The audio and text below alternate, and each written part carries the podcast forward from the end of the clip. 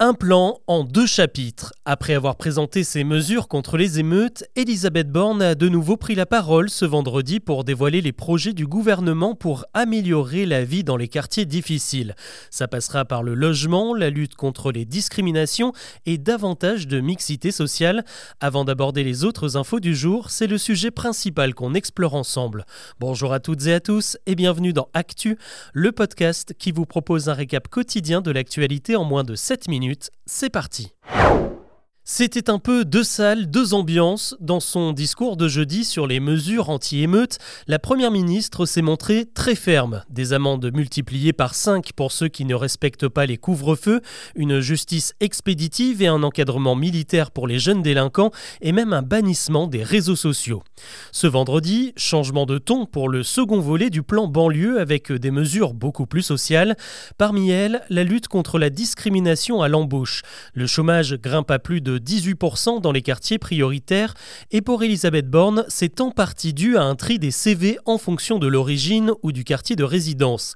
Pour y remédier, des opérations de testing vont être menées dans les entreprises, près de 500 contrôles par an qui consisteront à envoyer des candidatures similaires à des recruteurs où seule la peau, la consonance du nom ou l'adresse change. Côté éducation, le gouvernement va concrétiser une annonce faite il y a quelques semaines, la réouverture des écoles dès la mi-août, toujours dans les quartiers prioritaires où beaucoup d'enfants n'ont pas la chance de partir en vacances. Cette mesure soulève l'inquiétude des profs qui demandent des précisions. Est-ce que ces cours seront obligatoires et quels enseignants seront sollicités et surtout avec quel salaire? Autre changement en vue, dans l'attribution des logements sociaux situés dans les quartiers difficiles, ils ne seront bientôt plus destinés aux familles les plus précaires, elles seront orientées ailleurs. L'idée du gouvernement, c'est de favoriser la mixité sociale et de ne pas concentrer les profils les plus défavorisés au même endroit. Enfin, toujours sur la question du logement, un autre plan est annoncé pour la fin de l'année pour rénover les bâtiments les plus insalubres. Près de 700 copropriétés seraient concernées partout en France. L'actu aujourd'hui, c'est aussi cette annonce d'Emmanuel Macron. Le président veut faire évacuer les ressortissants français qui sont actuellement coincés à Gaza. Il serait près de 170. Emmanuel Macron qui a de nouveau plaidé pour l'instauration d'une trêve humanitaire pour venir en aide aux civils gazaouis. Dans le même temps, l'ONU s'inquiète de la pénurie de carburant qui ne permet plus d'alimenter les générateurs électriques. Conséquence, de nombreux lieux ne parviennent plus à produire de la nourriture comme les boulangeries. Les Nations Unies craignent que la situation ne dégénère en une véritable famine.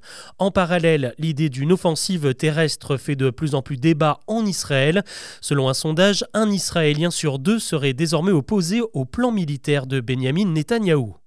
C'est ce qui retient beaucoup de Français de passer à l'électrique. Le nombre de bornes de recharge serait encore trop faible pour de nombreux automobilistes. Après un premier plan national dévoilé en début d'année, l'État annonce le déblocage de 200 millions d'euros supplémentaires pour implanter de nouvelles bornes un peu partout. L'objectif, c'est de passer de 110 000 à 400 000 bornes d'ici 2030. On veut aussi aider les particuliers qui doivent à la fois acheter un véhicule et faire installer une borne privée à domicile. Le crédit d'impôt pour l'installation va passer de 300 à 500 euros. On reste sur la route avec un anniversaire, celui du premier radar automatique implanté il y a tout pile 20 ans, en 2003. Euh, depuis, les boîtiers ont poussé comme des champignons. On en compte plus de 4600 dans tout le pays et ils se sont sophistiqués avec une dizaine de modèles différents, certains capables de détecter un portable au volant ou une ceinture pas attachée. L'an dernier, les radars ont généré quelques 700 millions d'euros de contraventions, mais pour le président de la Ligue contre la violence routière interrogé par France Info, ces machines aurait permis de sauver entre 40 000 et 50 000 vies. Et si vous vous demandez à quoi sert tout l'argent empoché grâce au radar, je vous invite à écouter un autre podcast, chose à savoir. Il s'intitule Mon Empire et dans l'un des derniers épisodes, je vous explique tous les enjeux économiques qu'il y a derrière. À retenir également une autre actu qui concerne la route, avec cet appel à la vigilance de la sécurité routière.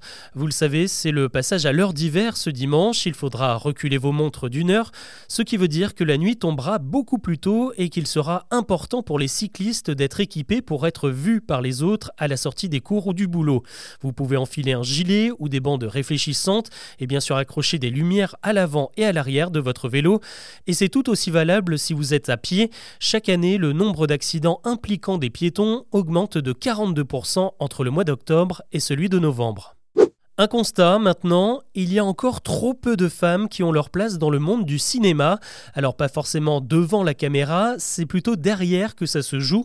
Selon une étude de l'Observatoire de l'audiovisuel, seulement un film européen sur quatre a été réalisé par une femme l'an dernier. Elles sont à peine plus nombreuses parmi les scénaristes et ne constituent que 11% des techniciens de l'image.